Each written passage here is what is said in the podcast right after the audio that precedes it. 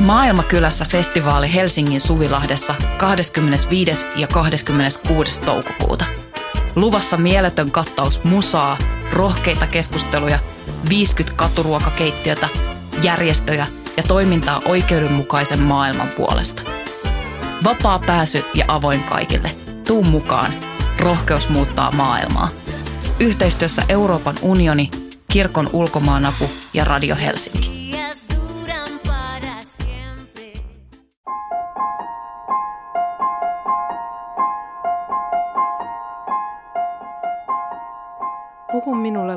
Luovuudesta. Musiikkia, mietteitä, määritelmiä.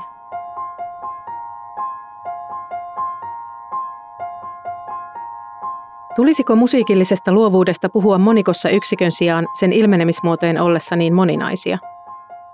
Miten erilaisista luovuuksista on kyse erilaisten musiikillisten genrejen kohdalla?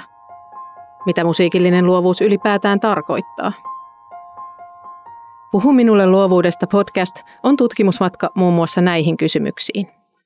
Minä olen musiikin tutkija Riikka Hiltunen ja kutsun vieraakseni musiikin alalla toimivia, luovina pitämiäni ihmisiä sekä aiheeseen perehtyneitä tutkijoita.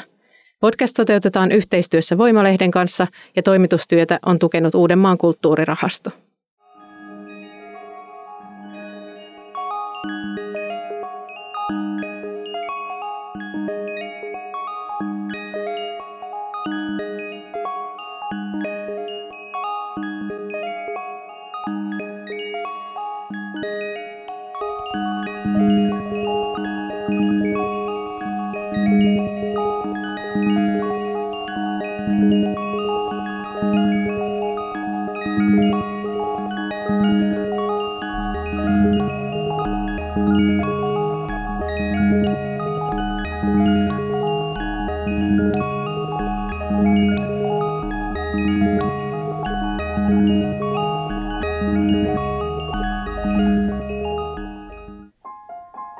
Naukkarinen, eli Launau, on monella tapaa poikkeuksellinen tekijä Suomen musiikkikentällä.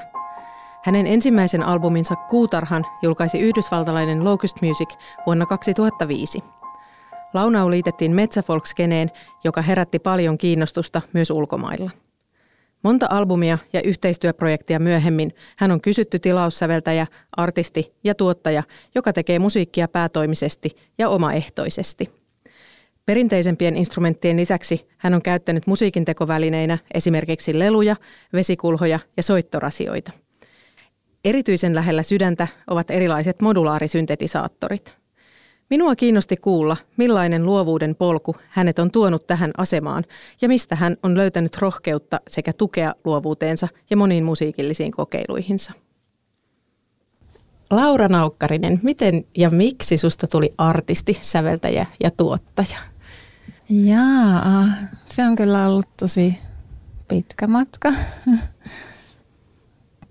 kyllä mä lapsena tein omia biisejä. Niin kuin, ja sitten teininä punk-musiikin kautta kiinnostuin itse kanssa niin kuin siitä, että voi soittaa ja tehdä musiikkia, vaikka ei olisikaan virtuoosi. Ja kyllä niin kuin se semmoinen kavereiden kanssa improvisointi ja musisointi on ollut aika tärkeässä osassa ja semmoinen niin kuin fanituskulttuuri ja ää, underground-piireissä semmoinen ää, kirjeenvaihto ja ää, levyjen vaihto ja sinejen vaihto, ihan semmoinen siellä nuoruudessa on ehkä yksi merkittävä asia. Totta kai sitten se, että vanhemmat on kannustanut soittamaan. Mm. Tota, silloin tosin klassisia soittimia, mutta kumminkin. Niin, mm, siitä se lähti. Onhan siinä sitten tahtoa tarvittu matkalla, mutta myös paljon niin kuin, onnekkaita yhteensattumia. Mm. Mm. Joo, sulla on sillä lailla poikkeuksellinen tausta, että sä oot pitkälti itse oppinut, mutta, mutta kuitenkin saavuttanut tosi vaikuttavan aseman musiikin tekijänä ja säveltäjänä. Ja sä oot muun muassa käynyt tota, Sibelius Akatemiassa sävellyksen ja musiikin teorian opiskelijoille avaamassa sun omia työtapoja. Minkälaiseksi sä koet tämmöisen asetelman?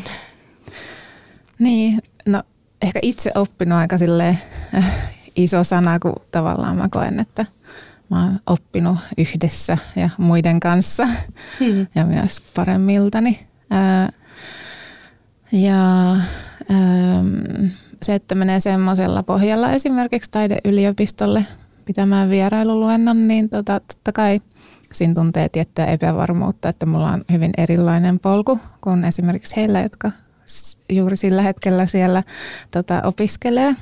Mm, Mutta sitten toisaalta mm, musta se on kiva, että on erilaisia reittejä jonnekin samankaltaiseen niin kuin maastoon. Et, että et kyllä mä katson sitä semmoisena niin moninaisuuden ylläpitämisenä kanssa, että et, että tota, joo, hmm. näin. Ja me ollaan ainakin kahden vieraan kanssa tässä sarjassa puhuttu siitä, kuinka se säveltäjä on sanana kauhean iso. Muistatko sä, milloin sä oot uskaltanut semmoista sanaa alkaa käyttää, tai onko se joku muu, joka sen on tuonut sun yhteydessä esiin? En mä kyllä muista, milloin mä oon alkanut, varmaan niin apurahakemuksia kirjoittaessa varovaisesti alkanut silleen, ää, introamaan sitä sanaa itsestään, koska sitten kun kumminkin tulee semmoisen niin mm, vähän niin kuin vaikkakin kokeellisen, mutta kumminkin populaarimusiikin puolelta, eikä sitten sit klassisen taide- tai nykytaidemusiikin puolelta, niin sitten se säveltäjä sana on ehkä enemmän niin kuin varattu sinne, niin sitten on joutunut menemään pitkän matkan, että on ymmärtänyt, että hei, että se mitä mä teen on säveltämistä, mä oon säveltäjä, mä teen tätä ammatikseni ihan päätoimisesti, että, että kyllä näin, olen säveltäjä. Mm. Mutta se, se on myös vaatinut semmoisen ajat, oman ajatuspolun, että on päätynyt siihen. En muista milloin, mm. milloin on tota, sitä alkanut käyttää sitten. Mm. Ja toki sitten, kun mä oon ollut aika pitkään työryhmissä, tehnyt tanssia ja teatteria ja sitten myös elokuvia musiikkia, niin sitten siellä tavallaan työryhmässähän mä oon ollut jo säveltäjä, että sit sitä kautta se on ollut helpompi omaksua se rooli. Mm. Mm. No mä oon tässä sarjassa omistanut yhden kokonaisen jakson musiikillisen luovuuden ja sukupuolen suhteelle. Ja sultakin haluaisin kysyä, minkälaisia ajatuksia tämä kysymyksen asettelu herättää ylipäätään tai mitä sä ajattelet oman sukupuolesi ja luovuuden suhteesta? Mm, no, kyllä se herättää paljon ajatuksia, ää,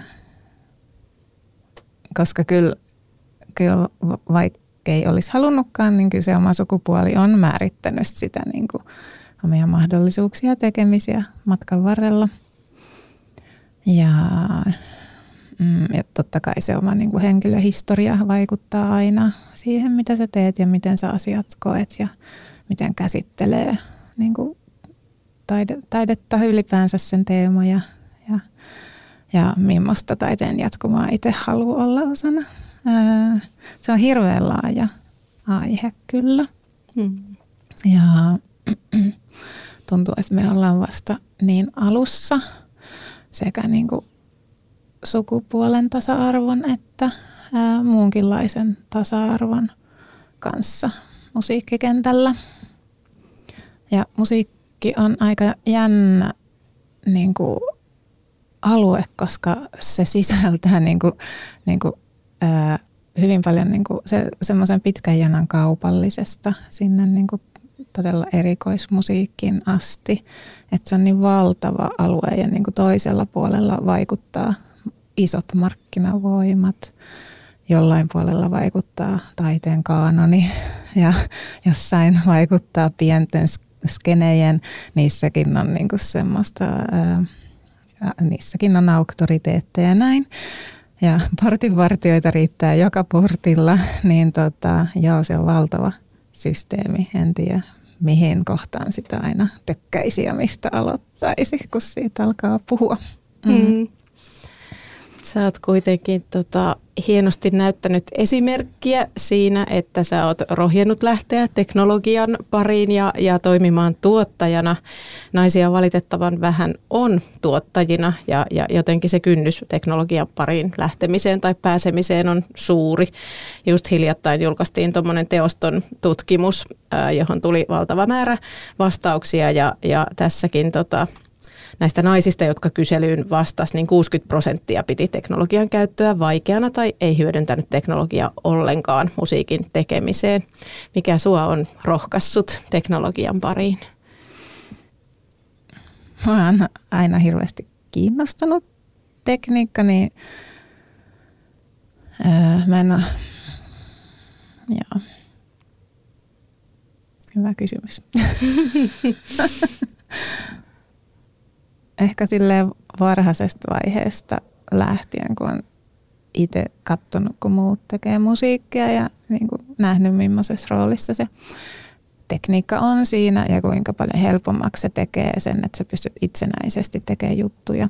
Niin sitten mä oon motivoinut ottaa selvää ja osata itse käyttää.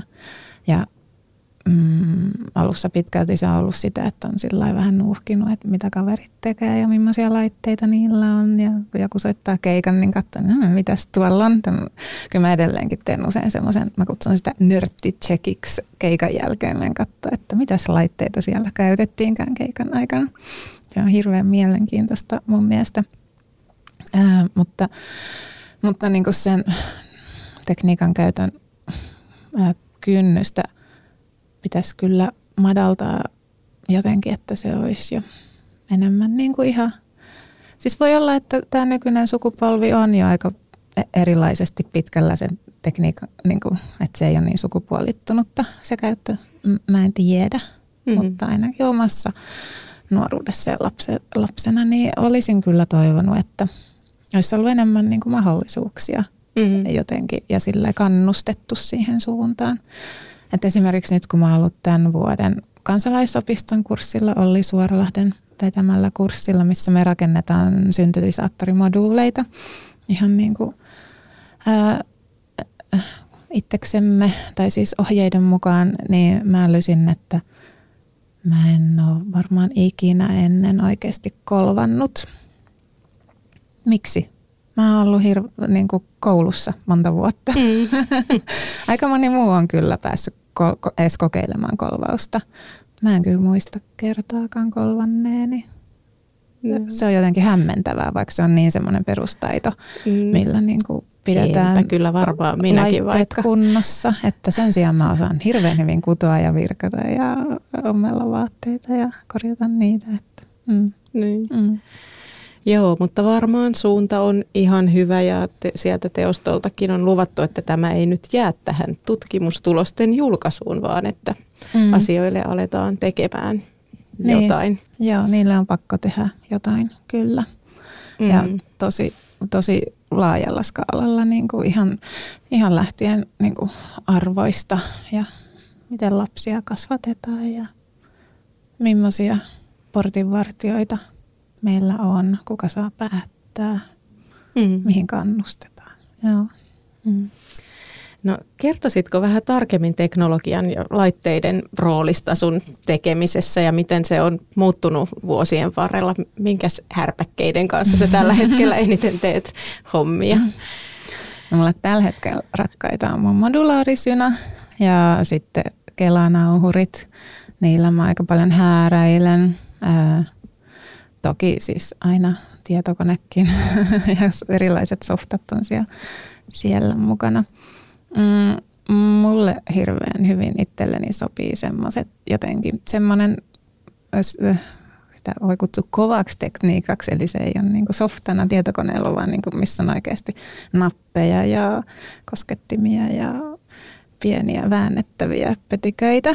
Jotenkin se semmoinen, että saa niin kuin kädet mukaan siihen tekemiseen ja liikkeen ja semmoisen mekaanisen tapahtuman siihen äänen tuottamiseen, mm. niin se sopii mulle tosi hyvin. Se on niin konkreettista. Niin mä huomaan, että mä oon ajautunut paljon semmoisen niin laitteiden pariin. Mm. Ja sitten ne on myös semmoisia hyviä seikkailukavereita, että välillä myös kun on vähän ideat vähissä, niin sitten voi vaan niin kuin, lähteä niiden kanssa leikkimään ja yhtäkkiä huomaakin olevansa jossain niin kuin ihan, ihan niin kuin pitkällä siinä seikkailussa ja tapahtuu asioita, mm-hmm. mistä sitten niin kuin, kun oikeassa ajassa, niin kuin oikeaan aikaan ottaa niistä kiinni, niin sitten niistä saakin kehiteltyä jotain itselleen semmoista mieluisaa tai kiinnostavaa eteenpäin. Mm. Joo. Mm, se on aina kiinnostavaa jo, oli se tota, laite tai instrumentti mikä hyvänsä, että kuinka paljon se musiikin tekijä kokee ohjaavansa sitä ja kuinka paljon sitten taas se laite ohjaa sitä ja miten paljon siinä on semmoista sattumanvaraisuutta. Mm, mm. Joo, jotkut korostaa, että heillä on tärkeää, että laite on aina se renki, että he niin kuin määrää, mitä laite tekee, mutta sitten mä oon kokenut sen, että, että musta on tosi kiva, että se laite välillä ehdottelee mulle asioita, että sillä yhdessä siinä sitten mm. ihmetellään. Mm. No kuinka paljon sun luovuus on tavallaan erotettavissa niistä laitteista? Mitä sun luovuus olisi ilman niitä? En mä osaa tai ehkä tässä kohti ehkä kiinnostavaa kuulla myös, mitä sä ajattelet luovuuden olevan tai musiikillisen luovuuden. Hmm. Joo. tota noin. Ää, kun musiikillinen luovuus, ää,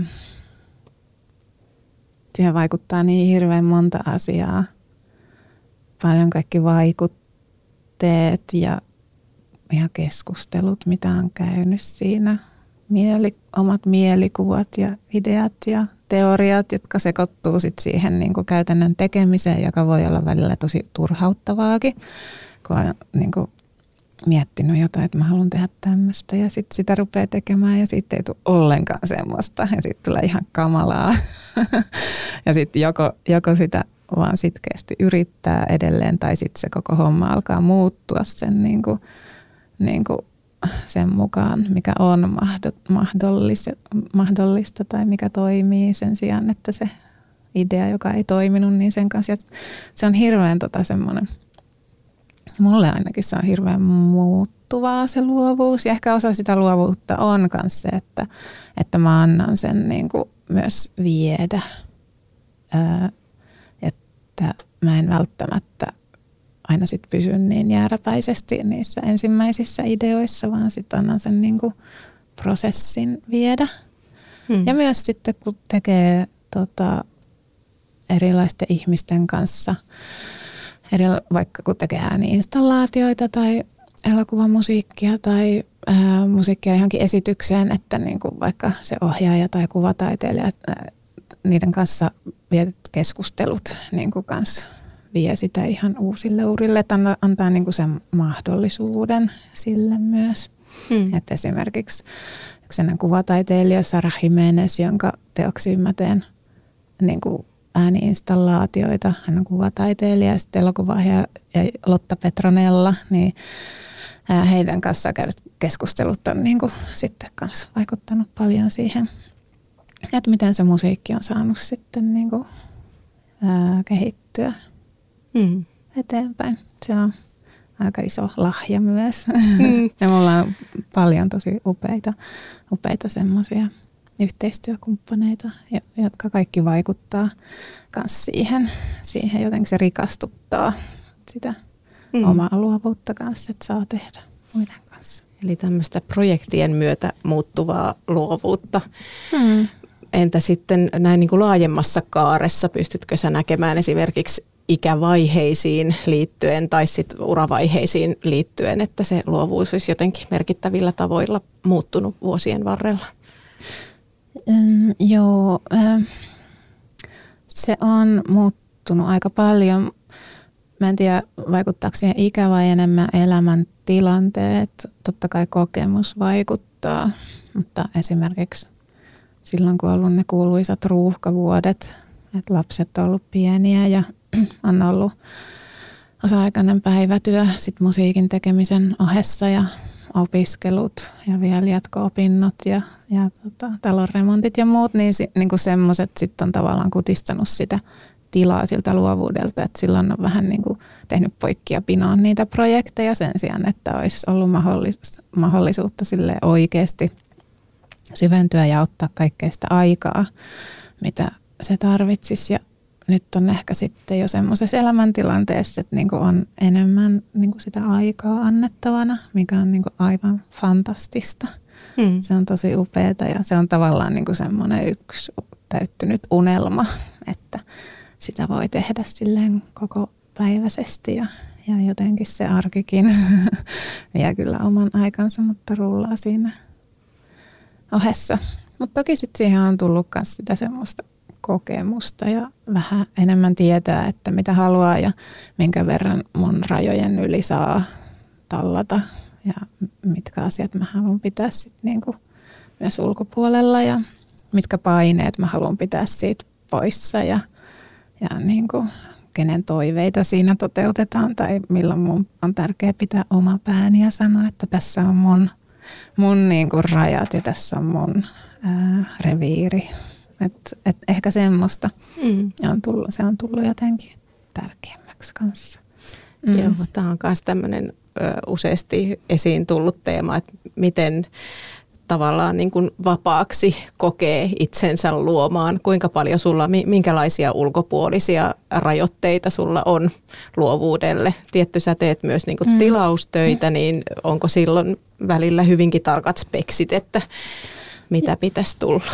Joo, välillä on melko tarkat. Mä yritän etukäteen kuulostella, jos on joku semmoinen tota, työryhmä tai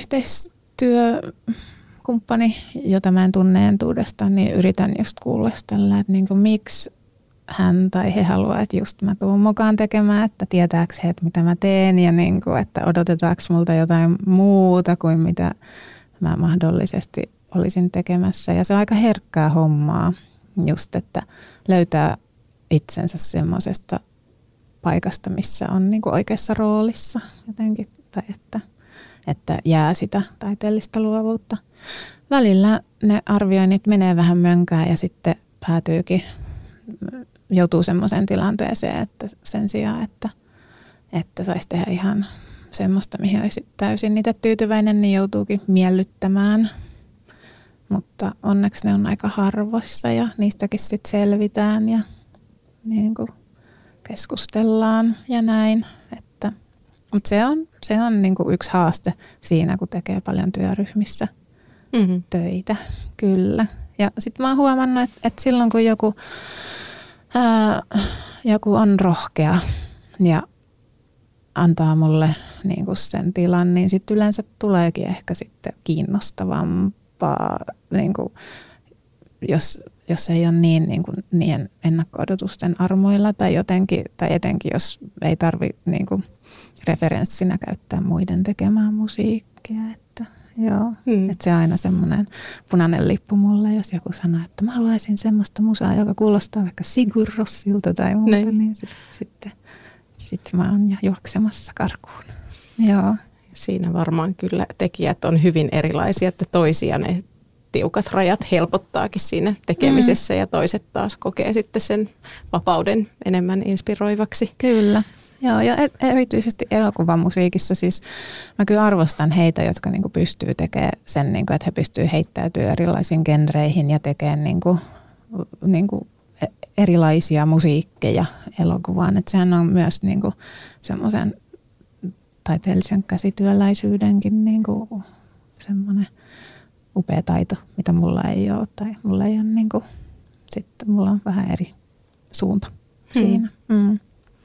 Joo. Palaan vielä äh, ruuh- ruuhkavuosiin ja ajallisiin rajoituksiin, niin koetko sä, että se on näkynyt lopputuloksessa, äh, jos se on halkipoikkipinon metodilla vai onko se enemmän sitten vaan, että se prosessi on vaan erilainen jotenkin tuskallisempaa mm. puskemista tai... Mm. Niin mä mietin sitä itsekin, että onko se, on se ehkä silleen saattaa näkyä lopputuloksessa, että, että mä saatan päätyä niin toistamaan jotain hyväksi koettuja juttuja, mikä niin sit helpottaa sitä prosessia mulle. Mm. Ja tavallaan sitten ehkä myös luo sitä kuva, että, että mitä se mun musiikki on jollain tavalla. Ja sitten kun itse ajattelee, että se musiikki on koko ajan semmoisessa muutoksessa, että sitten kun on niinku aikaa, aikaa oikeasti paneutua, niin sitten se oikeasti niinku kerkeä alkaa muuttumaan myös mm. se musiikki, että se ei, se ei niinku toista. Että et totta kai sitä on aina yrittänyt tehdä sille, sille laatua, mm. vaikka olisikin enemmän sillä joutunut rehkimään nopeammassa ajassa. Mm. Mutta sitten ehkä se näkyy, että onko se ehtinyt kehittyä jotenkin mm. johonkin uuteen suuntaan, niin ehkä se aika näkyy siinä, just se ajankäyttö. Mm. No. Joo. No mä voisin kuvitella, että yksi iso osa sun luovuutta äh, on, on just semmoinen kokeilu ja tutkiminen ja tietty uteliaisuus. Onko sen säilyttämisessä ollut haastetta ammattimaistumisen myötä? Mm, joo, on se ajoittain kyllä haaste. Just sen takia, että niinku päätyy toistamaan juttuja. Ja sitten kanssa, ne, se tulee vähän aaltoina, että välillä silleen sormet syyhyää, opeta katsoa tutoriaaleja, opetella jotain uutta tai sitten vaan niinku kytkeä kaikki piuhat ristiin rastiin ja pistää hommat pyörimään ja katsoa, että mitä tulee. Ää, ja sitten välillä jotenkin sitä vaan urautuu, että kyllä se vähän silleen aalloissa menee. Et mäkin on, musta on kaksi puolta, että toinen on semmoinen hyvin niin kuin rutiineihin nojautuva, semmoinen, joka haluaa, että mikään ei muutu. Ja sitten se toinen, joka välillä sille pomppaa sieltä, että nyt, nyt sotketaan tämä kaikki jotenkin aloitetaan alusta. Ja ne molemmat saattaa olla hyvinkin sellaisia niin kuin jääräpäisiä, etenkin se mun rutiinin puoli, että, että sit mä jotenkin itsekin haluan, tai mulle tulee sellainen tarve ravistella sitä hmm. rutiinin minä. Mutta joo, ei se aina, aina, aina tule luonnosta, että välillä se pitää myös herätellä. Hmm. Hmm. Mutta kyllä siinä vaiheessa, kun alkaa ideat loppu ja alkaa itse tylsistymään, niin sit siinä vaiheessa on jo tota, valmis heräämään. Hmm. Hmm. Mitä sä silloin teet itseäsi herätelläksesi? Mä fiilistelen. Mä menen työhuoneelle tai sinne meidän vinttistudioon ja sitten, sitten tota, mm, yritän olla ilman stressiä ja paineita ja silleen fiilistellä siellä laitteiden ja soitinten kanssa. Tai pianon tai, tai menen ulos äänittämään vaikka kenttänauhoituksia ja teen niistä semmoisia pikakollaaseja tai jotain semmoista niin kuin spontaania. Hmm. Välillä kanssa niin kun aloittaa jotain ihan uutta projektia, niin sitten vaan päätän, että mä päätän mulle jotkut raamit, että tässä käytetään nyt tätä ja tota ja tota. Ja sitten mä tavallaan vaan päätän, että no niin nyt näillä ruvetaan tekemään. Ja silloin se ei ole sitä fiilistelyä, vaan silloin se on päämäärätietoisempaa toimintaa, mutta myös samalla aika sillä aluksi sillä hajalla tai levällään, että sitten pitää ruveta katsoa, että mitä tästä tulee. Että et se oikeastaan niin kuin, se tärkein juttu on se, että alkaa tehdä. Mun mm. puoliso Antti Tolvi kanssa aina sanoi, että pitää vaan aloittaa tekemään. Että niin kuin, että, että jos ei ole mitään ideaa, niin sitten vaan pitää alkaa tehdä.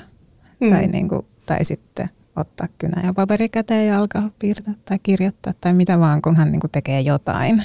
Mm. Mm, ja, ja se on ehkä sitten kans mulle semmoinen, että, että on tiettyyn pisteeseen asti voi kuvitella ja suunnitella asioita, mutta jossain vaiheessa on vaan pakko alkaa niin kuin tekemään jotain. Mm. Että se niin kuin alkaisi jotenkin punautumaan auki. Mm. Mm. Vähän tähän jo menitkin, mutta pystytkö tunnistamaan semmoisia selkeitä eri vaiheita siinä luovassa prosessissa, ja toisaalta kuinka niin kuin eri pituisia ne prosessit saattaa olla. Mm. Joo, on siinä vaiheita ja nehän menee sitten koko ajan uudestaan limittäin ja lomittain. Et, äh, no, esimerkiksi nyt mulla tulee tänä vuonna kaksi uutta levyä. Mm, ja mä suunnittelen tällä hetkellä sit jo seuraavaa, koska noin kaksi levyä on nyt valmiit ja ne odottaa silleen julkaisujaan. Niin nyt mulla on uusi levy mielessä ja mä tosi paljon kelaan, että mitä siihen tulee, mitä niin kuin mä käytän siihen.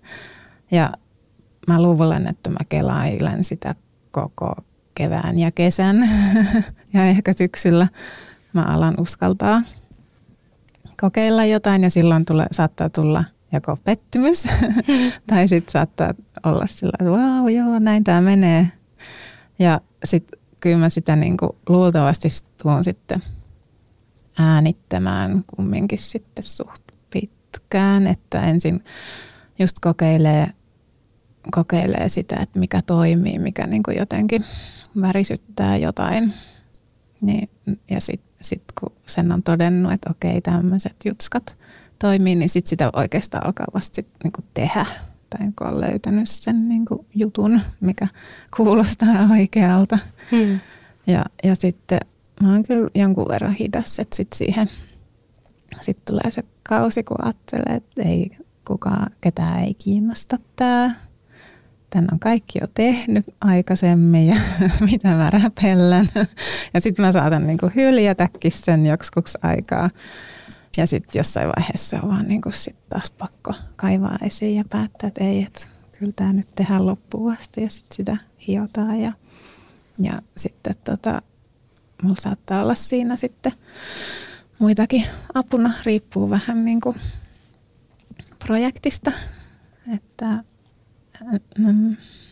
tämä seuraava levy tulee varmaan olemaan aika semmoinen pitkälti yksin tehty, mutta kumminkin sitten varmasti keskusteluja käydään ihmisten kanssa. En tiedä milloin se tulee olemaan valmis, mutta semmoinen kaari, olettaisin, että sillä on. Se hmm. tulee sitten joskus valmiiksi. Mutta, mutta joo. Mm kuulostaa siltä, että pitää olla tosi herkkänä myös sen suhteen, että on se oikea hetki, niin kuin sanoit, että ehkä sitten siinä kohti uskaltaa lähteä kokeilemaan. Koetko että mm. siinä on niin kuin semmoista riskiä myös, että jos tavallaan ei ole joku asia muhinut tarpeeksi pitkälle ja lähtee liian aikaisin toteuttamaan, että se lähtee väärille urille tai... Niin, ei siinä ehkä musta sitä riskiä ole, mutta sitten jos, tai silleen nyt kun ajattelee, että haluaisi niinku antaa asioille enemmän aikaa, niin sitten sen sijaan niinku mulla on ehkä mahdollisuus oikeasti silleen vähän paneutua jotenkin siihen, että mitä mä haluan olla tekemässä sitten. sitten niinku. Joo, mutta on se silleen jännää sit, sitten tehdä sitä konkreettisesti. Tavallaan joo, on ne kans ne ekat jutut, mitä tekee, niin on ne jollain tavalla sit su, niin ne antaa jonkun suunnan sille koko jutulle, niin on se, joo, on se kyllä toisaalta vähän pelottavaa just. Mm. Mm. Sitten kun sieltä löytyykin jo, jo, jotain, mikä on wow, niin tota, joo, se kumminkin sit antaa tietyn suunnan sille projektille. Mm. Mm. On ne ihan tärkeät ekat askeleet. Joo. No koetko sä, että intuitiolla on iso rooli siinä, että mit, miten tota, niin kuin on, onko sulla helposti semmoinen voimakas tunne, että nyt, nyt tämä on menossa oikeaan suuntaan, jota voisi ehkä intuitioksi kutsua? Joo, intuitio on jotenkin vaikea sana. Ää, tai ei se vaikka, mä en tiedä niin onko se oikea sana, mutta joo, kyllä mä varmaan aika paljon on semmoinen intuitiota käyttävä. Että mä tiedän, että toiset osaa olla hirveän teoreettisia ja laskea eri sävelten keskinäisiä suhdelukuja ja perustaa sävellyksensä sille ja se on kiehtovaa ja näin, mutta se ei ole kumminkaan sitten esimerkiksi mulle se reitti, että ehkä mä enemmän meen fiiliksellä. Fiilis on tämmöinen niin kuin vähän ää, banaali, mutta toimiva termi. Mm. ja, mm, joo. Mm. Ja sitten mä Mm, mä oon myös vähän herkkä semmoiselle niin kuin, mm, informaatiotulvalle ja muulle. että sitten kun tekee myös omaa musiikkia, niin tota, jotenkin se intuitio ehkä liittyy siihen just siihen kuulemis- kuuntelemiseen, että mä haluan kumminkin niin kuin kuunnella aika paljon sitä, että mitä mä teen, että, että niin kuin, tuntuuko se hyvältä mulle. Kaikki musiikki ei aina tunnu kaikille hyvältä ja me ollaan tosi erilaisia sen suhteen. Ja, ja mullekin se on aika herkkä homma, että niin kuin mikä musiikki tuntuu mulle hyvältä. Mm-hmm. Saattaa siis ihan oikeasti tulla oikein niin kuin hankala olo niin kuin joistain musiikeista, että se, joo. Mm. Mm-hmm. Niin mä yritän sitten niin kuin tehdä semmoista, mikä musta jotenkin tuntuu hyvältä kuunnella kanssa. Mm. Mm. Mm.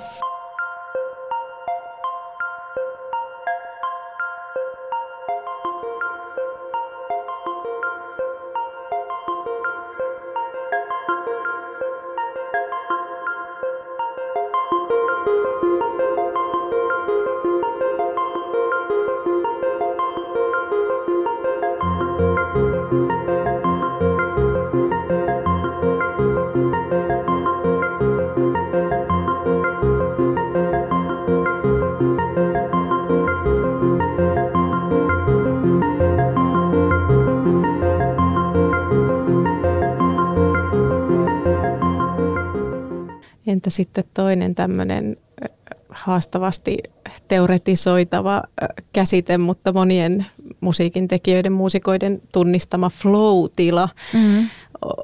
Tunnistatko sä sen, tuleeko sun tekemisessä helposti semmoinen, että tavallaan tota, ajantaju katoaa ja Joo, joo tulee. Se on, se on ihana, kun siihen pääsee. Välillä saattaa, tai siis mä oon aika hidas valmistelemaan asioita, että välillä prokrastinoin, kukapa ei.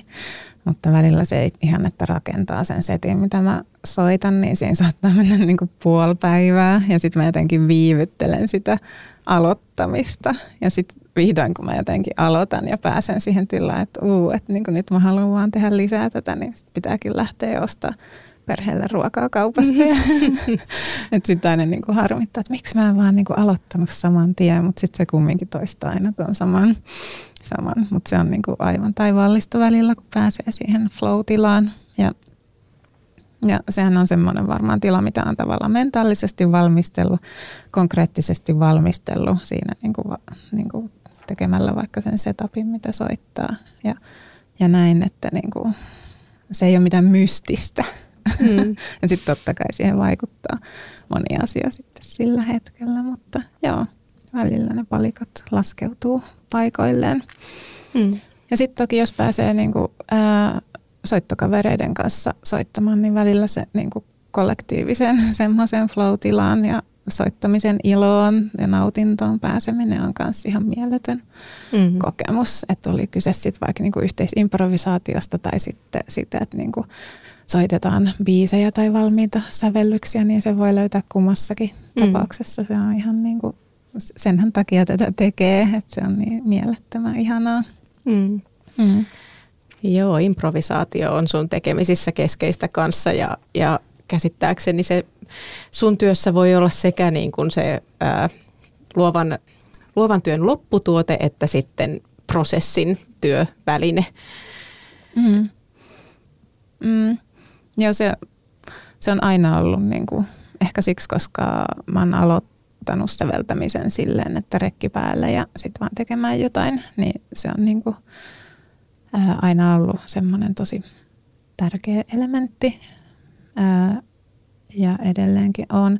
Nykyään kyllä mä sitten pikkuhiljaa on niin kuin alkanut tekemään enemmän semmoisia niin myös valmiita sävellyssävellyksiä, että pianolla tai kitaralla tai synalla tai sillä teen niin kuin hyvinkin semmoisen toistavan kaavan tai, tai niin kuin sointujaa seurailevan ja muuta, mutta kyllä siinäkin on sitten mahdollisuus niin kuin siihen toteutukseen jättää semmoista niin kuin tilaa sattumille ja hmm. näin. Mm. Joo, ja sitten joo, ja sitten mä näen myös mielelläni, että, että soit soittajat mun levyillä ja myös äh, Samuli Kosminen, joka välillä on myös tuottanut mun levyjä, niin että, että heillä on myös niinku sitä tilaa olla luovia ja tavallaan omalla tavallaan improvisoida ja sovittaa ja tehdä. Ja niinku, että kaiken ei tarvitse olla sitten niinku mun ää, äh, hoksaamista, vaan että niinku muut ihmiset antaa myös niille – biiseille tosi ison oman panoksensa. Ja sitten sit tulee taas semmoinen, joku semmoinen yhteis, yhteis tota, teos. Mm. Mm. No tuossa mainitsit myös, että yksi semmoinen pysäyttävä kohta saattaa olla siinä luovassa prosessissa se, kun huomaa, että tämä on jo moneen kertaan tehty. Mm-hmm. Ja sitähän nyt sitten esimerkiksi noissa kaupallisemmissa genreissä niin monesti siihen tuttuuteen pyritäänkin tietyssä mm-hmm. määrin. Sulla on enemmän semmoista kokeellista estetiikkaa sun mm-hmm. tekemisissä, mutta tuleeko sen, sen kanssa välillä semmoista epätoivoa, että no kaikki on joka tapauksessa jo tehty tai miten suuri tavallaan niin itseisarvo sillä uutuudella on? Niin, hyvä kysymys. Äh, tavallaan siis tota, kun olen harrastanut musiikkia pitkään, niin siis sille kuuntelijana, niin, niin myös niin kuin ymmärtää sen pitkän niin kuin musiikkitradition, mihin itsekin nojaa. Että tavallaan kaikki on jo tehty. ja niin kuin, aika pitkälti, ää, tai niin kuin, ehkä mun musiikin kokeellisuuskin nojaa aika paljon siihen niin kuin 60 70- tai niin kuin oikeastaan 1900-luvun kokeelliseen perintöön. Öö, ja mä niin kuin tunnustan sen, että, että se on niin kuin, se tavallaan on, on kaikki tehty, että et, et, et mä vaan niin kuin keksin uusia tapoja hyödyntää sitä kaikkea tietoa. Öö, ja sitten, siis totta kai tehdään myös ihan uudenlaista kokeellista musiikkia varmaan. Tämä menee, se menee semmoisella teknologisella tasolla, mitä mä en niin kuin ehkä vielä ymmärrä tai osaa. Ää, mutta niin, mitäs mun pitikään vasta, mikä se kysymys Tavallaan siitä uutuuden itseisarvosta ja ehkä, ehkä siitäkin mm. semmoisena tavallaan niin kuin luovuuden rajoitteena, että, että mm. kuinka paljon se ohjaa sitä, jos nimenomaan pyrkii tekemään niinpä, jotain. Niinpä, niin joo. Oishan se aika oikeastaan haaste, aikamoinen haaste, jos aina pitäisi olla jotain uutta. Et ehkä se liittyy enemmän niin kuin mulla siihen jotenkin itsensä kehittämiseen tai semmoiseen niin kuin, mm, semmoisen, ettei itse, mm, niin, joo, et, ettei itse päädy toistamaan liian pitkään itseään. Ja sitten samalla myös, niin kuin, että osaisi arvostaa sitä niin kuin, omaa ja muuta perinnettä siinä taustalla tai sitä niin kuin polkua, että myös niin kuin pitämään sitä vanhaa siinä mukana, jotenkin sekoittamaan sitä koko ajan joissain niin kuin suhteissa. Että ei se nyt semmoinen itseisarvo oikeastaan se ihan niin kuin uuden tekeminenkään voi olla. Mm. Mitä se edes on? Onko semmoinen edes mahdollista? Mm. En mä tiedä, ei kai. Mutta mut tosi hyvä kysymys. Täytyy pohtia tätä enemmän. mm. No tota, onko sulla ollut äh, joskus jotain semmoisia luovuuden menettämiseen liittyviä pelkoja, jos ajatellaan nyt näitä erilaisia vaiheita elämässä ja, ja siinä niin kuin luovuuden kaaressa, niin onko ollut semmoisia kohtia, missä on, on tuntunut, että mitä jos tämä kaikki häviää? Joo, on. Joo. Etenkin silloin siis ekat kymmenen, tai no en mä edes tiedä kuinka pitkään mä oon tehnyt musiikkia, mutta sille mm, tavallaan siinä ekojen omien levyjen aikana – mun oli tosi vähän luottamusta siihen ensinnäkin, että saanko mä edes yhtä levyllistä niin biisejä kasaan. Ja sitten kun mä jotenkutin sain, niin sitten mä ajattelin, että mun ideat ehkä riittää niukin naukin enää toiseen levyyn ja sitten niinku kaikki on käytetty. ja mä melkein meinasin itse asiassa lopettaa musanteo ja artistina alan siinä tokan levyn aikoihin, kun oli ensimmäinen lapsi oli pieni ja mulla oli levyt julkaistiin silloin Amerikassa ja olisi pitänyt olla siellä keikkailemassa paljon ja asuttiin maaseudulla Westanfjärdissä saaristossa ja oli rempaa ja muuta, muu elämä vaati huomiota. Niin sitten mä jotenkin ajattelin, että että oli ihan kivaa, mutta tämä oli varmaan tässä. jotenkin sitä sitten kumminkin jatkoi. Mutta mä muistan, että niin mä selkeästi silloin ajattelin, että voi olla, että niin kuin, et, et kunhan mä ton tokan levyn teen, niin sit niin se riittää. Mm. Että mun ei niin tarvi sen enempää. Et mä voin hyvin sanoa, että, että joo, että nämä on tehty. Sitten mä kumminkin jatkoin ja, mm, ja kyllä niitä on, mä muistan kun Jan Forström pyysi mua tekemään – elokuvaansa musiikkia. Silmäterä-elokuvansa ensimmäinen koko pitkä, mihin mä oon tehnyt, niin silloin mä olin kanssa ihan, että mutta mistä mä niinku revin näitä ideoita sillä koko elokuvan musiikeiksi, että se tuntui niinku jotenkin tosi pelottavalta ajatukselta, että entä jos mä en niin kuin vaan keksi mm-hmm. enempää musiikkia. Mutta mut kyllä mä niin kuin sit sen, sen jälkeen olen huomannut, että mitä enemmän tekee, niin sitä helpommin sitä vaan niin kuin pystyy ammentamaan. Että tulee semmoinen ensinnäkin sen itseluottamus, että, että, tota, ää, että näitä ideoita on tullut ennenkin, niin totta kai niitä tulee jatkossakin, ellei nyt tule joku hirveä masennus tai muu ahdistuskausi tai joku muu joka, tai terveysongelma, joka sitten niinku olisi oikein semmoinen niinku, vaikea ylittää.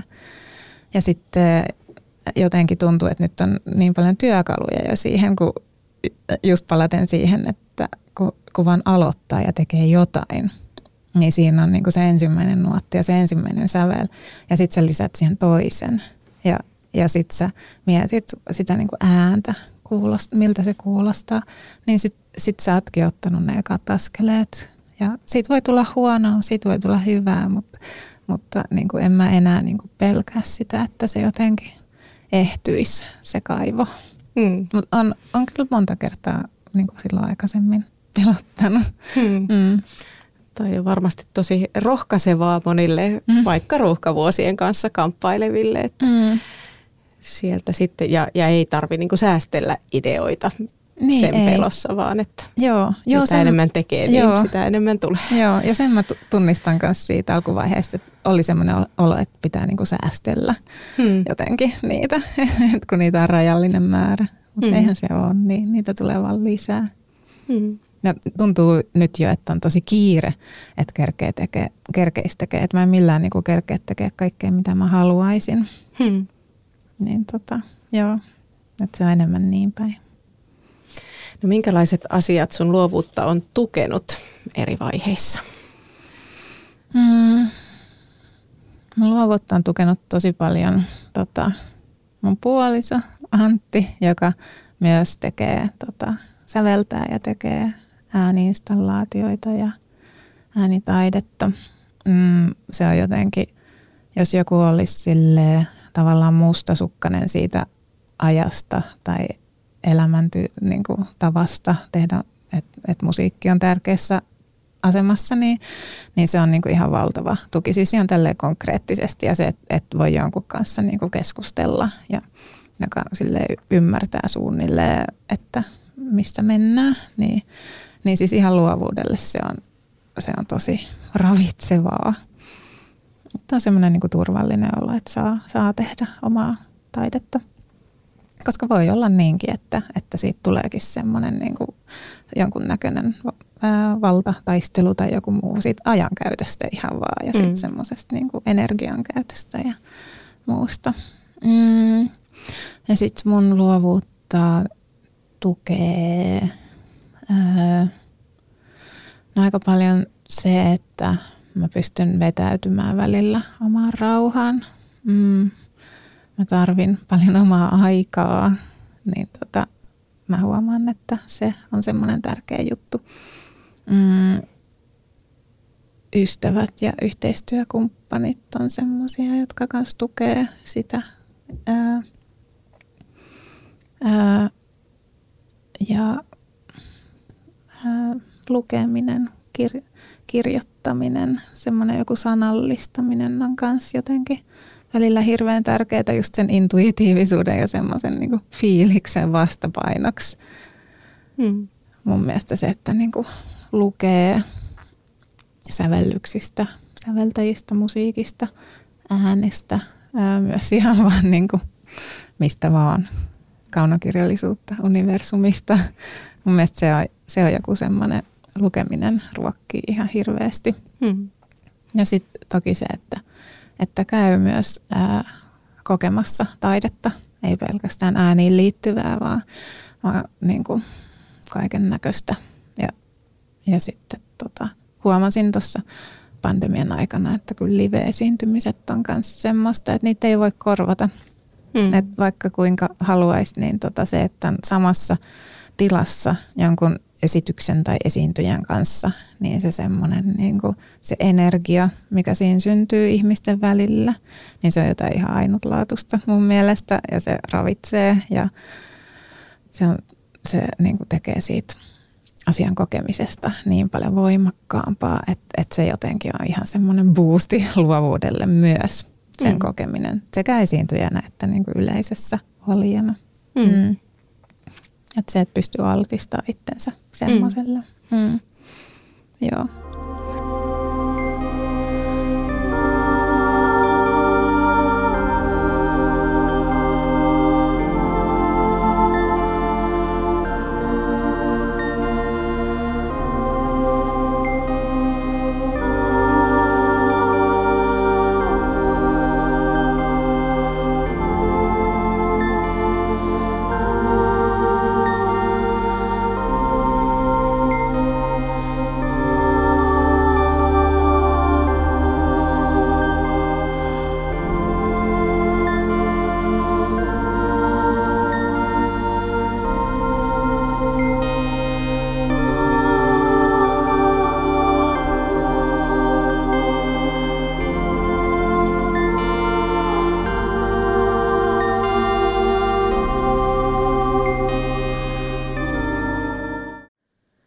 Laura Naukkarinen on mahtava esimerkki siitä, miten polveileva ja osin epävarmakin urapolku voi viedä pitkälle. Ajatella, että hän kuvitteli, että musiikillisia ideoita riittäisi vain yhteen tai kahteen levyyn. Pystyn hyvin tunnistamaan pelon siitä, että ideat loppuvat ja niitä joutuu säästelemään. Mutta taitaa olla niin, että luominen ruokkii luovuutta. Tekijänä Laura Naukkarinen tarvitsee aikaa, jotta musiikilla olisi tilaa muuttua, eikä säveltäjä päätyisi toistamaan itseään – hän puhuu kauniisti myös siitä, miten paljon on oppinut musiikintekijä kollegoiltaan. Eihän meistä kukaan tosiaan voi olla varsinaisesti itse oppinut, vaan kyse on aina jonkinlaisesta vertaisoppimisesta, vähintään siten, että kuuntelemme toisten tekemää musiikkia. Puhu minulle luovuudesta. Musiikkia, mietteitä, määritelmiä.